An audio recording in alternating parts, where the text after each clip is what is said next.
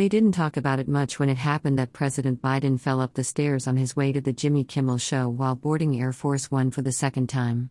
Then, while riding his bicycle in Delaware, he actually fell off his bicycle, as if he were a child just learning to ride, and forgot to put his foot down when coming to a stop.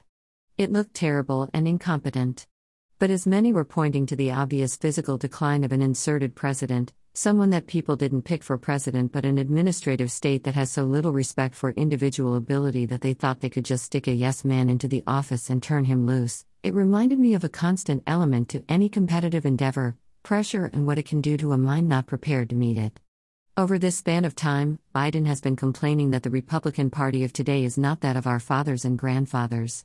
He has been yearning for the days when Republicans were easy to beat by Democrats when the Saul Alinsky playbook held true, and Republicans could be destroyed just by calling them a bad name. No, those days are over, Joe, and he is feeling the pressure. The people who put him in office led him to believe that if he just stood here, and stood there, he would be propped up and respected. But that's not how it is in this new Republican age of the MAGA movement. People got a taste from Trump of what a real president could do, and this artificial mess of the Biden presidency is putting pressure on all Democrats that they are not prepared to deal with. Biden is showing that pressure with these constant mistakes he makes in public. He is the physical manifestation of failure, and it is showing itself in his daily actions. The mainstream news outlets, particularly Fox News, thought the 10 loser Republican senators who showed they were willing to compromise on gun legislation were doing what was expected in politics. For them, it looked like they could talk about bipartisan activity on the topic of gun legislation.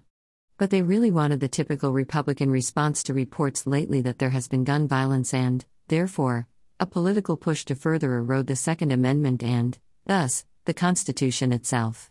By watching 10 senators like Mitt Romney and Rob Portman buckle under the constant media pressure, some hoped that this meant the old tricks would work, where Republicans always caved to the name calling of the Democrats and that compromise could be found and that legislation could be bipartisan. But concern erupted when those 10 senators were left on an island by the Republican Party, and MAGA supporters condemned their compromise aggressively. No, this was not the Republican Party of our fathers, the one that loses all the time and is always up for a compromise while Democrats stand together and give up nothing.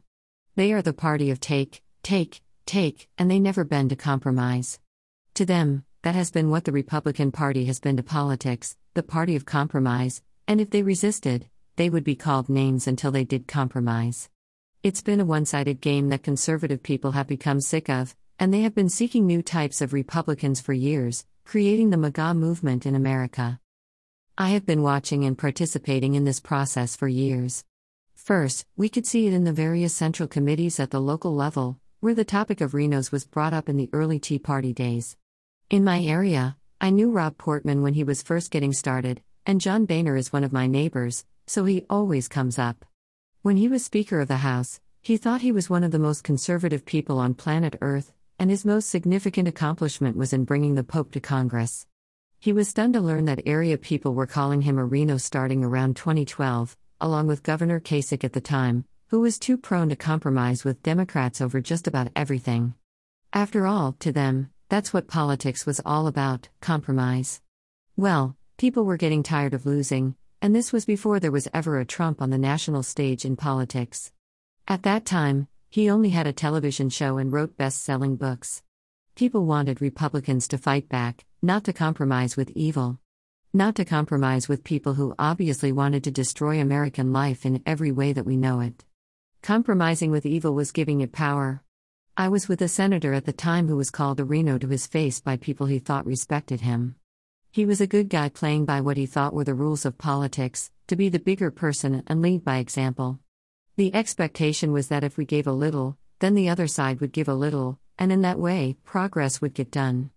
But, in truth, Democrats just kept taking, and taking, and taking. They never gave up anything. So that made the RINOs look like fools, and voters were tired of fools who didn't win. So they voted for President Trump and have stuck with him no matter what because he has been the only politician in their memory who promised them victory. And for a win, they will put up with a lot to get it, and they sure have. As Biden fell off his bicycle, he was obviously playing way over his head. This was not the job they had promised him. The administrative state has lost control, and Biden is the puppet left on the stage without a hand to guide it. So, he's making mistakes all over the place. He can't handle the pressure because he was never meant to. And he's constantly complaining because he's craving the old fashioned Republicans who used to let Democrats win all the time. If only they could get back to those days. The fact that he's complaining about it as much as he is says everything about the public pressure behind the scenes. He's a hapless old man who has lost his political savvy and often repeats what his 20 something political radicals in his administration say. They don't know what to do, they are losing to Republicans in every way it can be measured, and their party isn't built for any of it. Democrats are built to use the Saul Alinsky playbook to harass conservatives into making all the compromise, while the Democrats spread vast evil across the world and call it bipartisanship. Voters are sick of that deal and have been for a long time. Trump is the leader of the MAGA movement for now, but slowly these Democrats are starting to learn people want winners in the Republican Party. And other Republicans like Ron DeSantis are figuring out that formula, and the cat is out of the bag. I've been watching the process for a long time, and I can say it's not going back to those RINO compromises. Instead, destroying the Democrat Party is what voters want, especially after what happened in the events leading up to 2020. And the pressure on Democrats is tremendous, and they are showing that the pressure is getting to them in all kinds of little ways, particularly in crashing bicycles and falling down just going up steps. Rich Hoffman. Click to buy the Gunfighter's Guide to Business.